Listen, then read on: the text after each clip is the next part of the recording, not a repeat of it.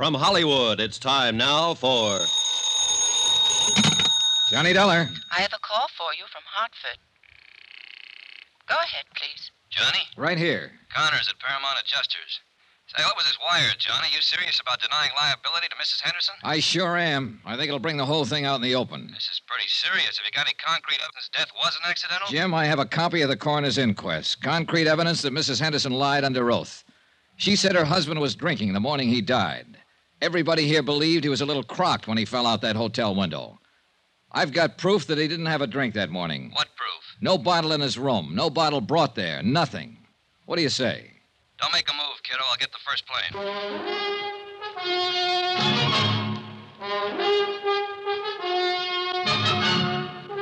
Tonight and every weekday night, Bob Bailey in the transcribed adventures of the man with the action packed expense account, America's fabulous freelance insurance investigator. Yours truly, Johnny Dollar.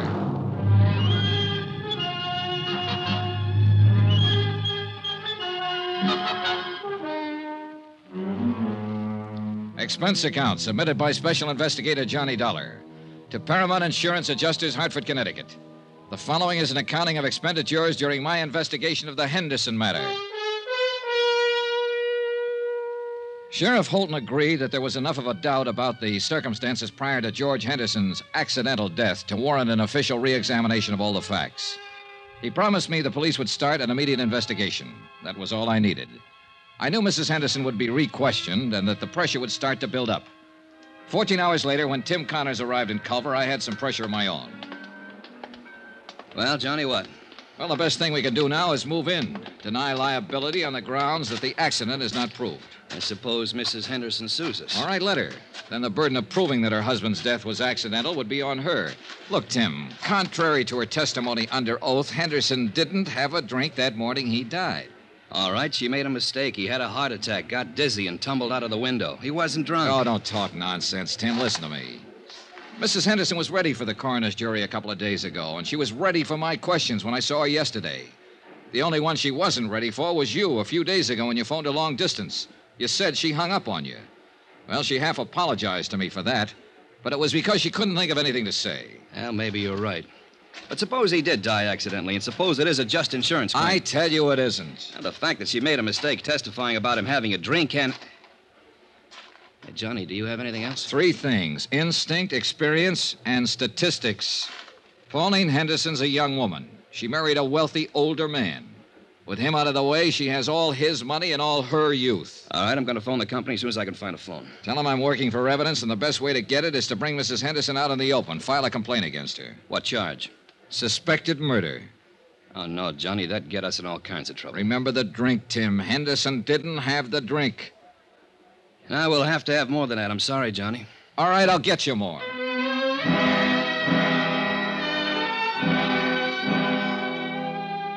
An hour later, I was with Sheriff Holton comparing notes. He reported that after questioning Mrs. Henderson, she admitted she might have been mistaken about Henderson drinking the morning of his death. She wasn't sure. But Eve Holton said what we both were thinking. He went in front of the coroner's jury and gave a misleading impression, son. Made us think that George was drunk and stumbled out the window. Well, we better find out who helped her pull this off. Sheriff Holton had every man in his office working on the case by then. It was a long, tedious job of combing over everything in Pauline Henderson's background to find a possible accomplice. About five in the afternoon, I drove to the Henderson ranch with Holton. Mrs. Henderson was out, but we interviewed one of the servants. That's right, sir. Once, twice a week. Uh huh. You know where she drove to on these trips? I have no idea. Mrs. Henderson get up early in the morning, be gone all day. How do you know she went out of town? Well, she generally take a small suitcase with her, change her clothes. You don't take those when you're visiting a friend in town, do you? Tell us what car she'd use on these trips. A Cadillac. Always come back covered with mud and ice. Always have to be washed up. Mr. Henderson used to complain about that. About the car being dirty? Uh, About the trips, mostly. He and Mrs. Henderson had some pretty good arguments about him. He'd say Mrs. Henderson shouldn't visit that man. What man? Just that man. I never knew who it was they argued about. You've known Mrs. Henderson quite a long time, huh? Yes, sir. Nor when she was a little girl, when she first came here. Saw her grow up, go away to school, go away to Europe, come back a little more grown up and a little different every time. Were you surprised when Mr. Henderson married her? Well, no. Well, yes, guess I was. Because she was so much younger? Not that so much. I mean, well, Mr. Henderson, he had something about the plains and cattle and the mountains about him. When he moved, it was as big as all them things. And Mrs. Henderson was different. She didn't fit in here? Is that what you're trying to say? I think she fit. Not like him, though. Before they were married, they were sort of like good friends. I mean, they'd ride horses and go hunting and laugh and talk about different things. Mrs. Henderson, she traveled Europe, saw so many things and places in the world. She fit here, but then she didn't belong here. I feel awful about Mr. Henderson's being dead. If there was anything wrong with the way he died, I'd like it to be fixed. Mrs. Henderson will probably fire me for talking like this, but I don't care. This house isn't the same no more.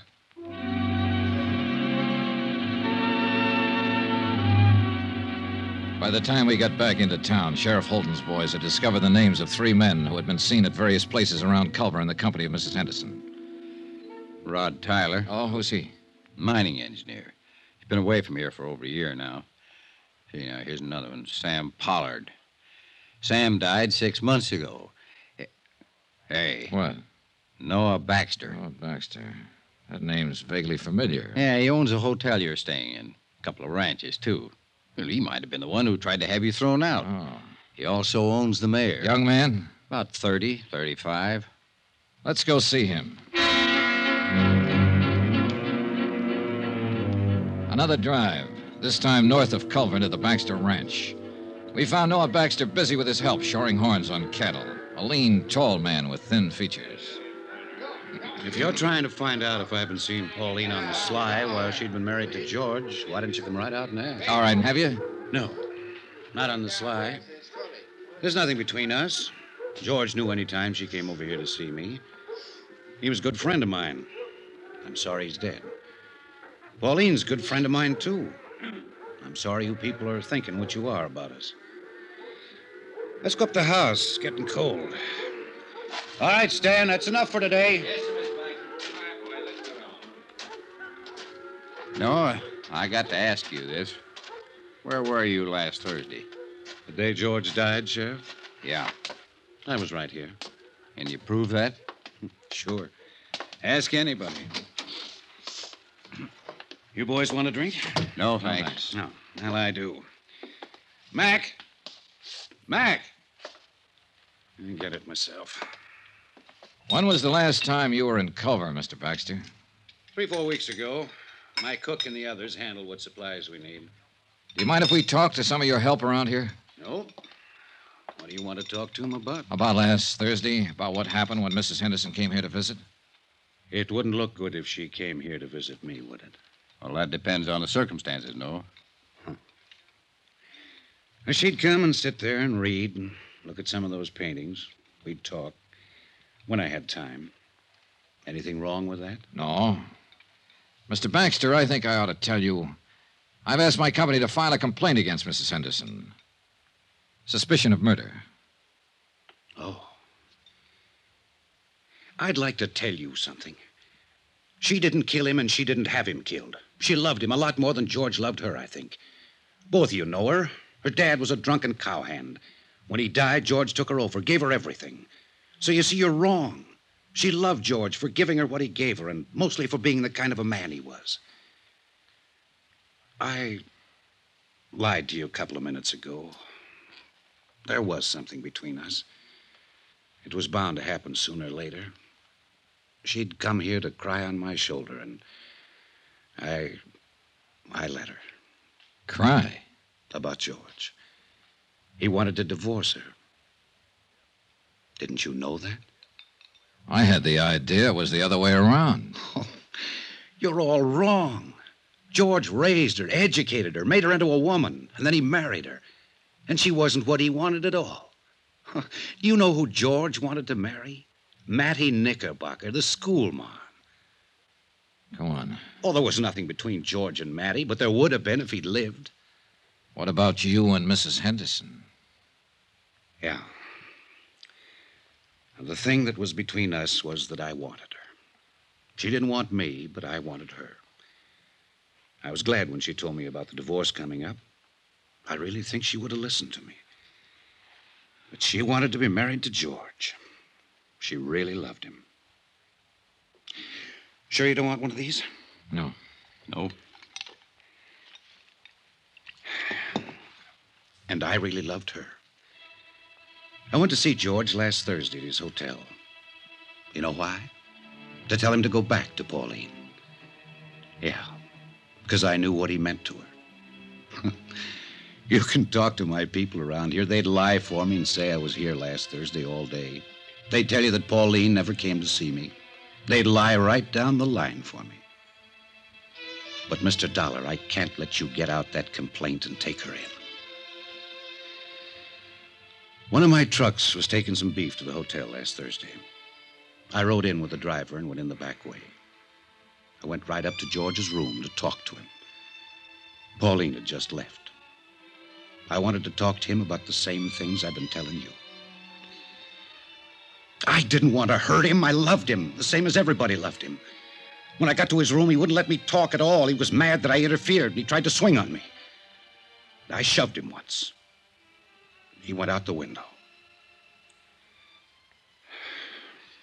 That's all. I killed him.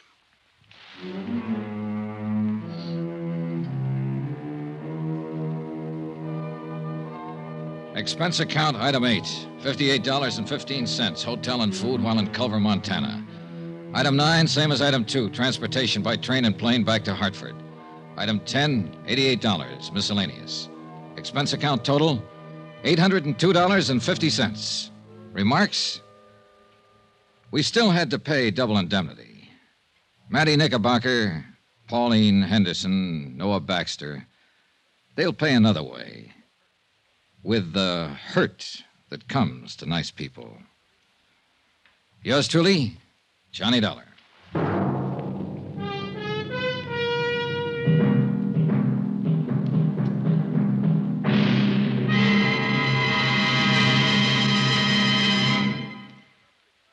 Remember, there'll be another exciting story beginning next Monday night. Next week, a real mystery, complete with plenty of action, a beautiful blonde, and a killer lurking in the shadows. Join us, won't you? Yours truly, Johnny Dollar.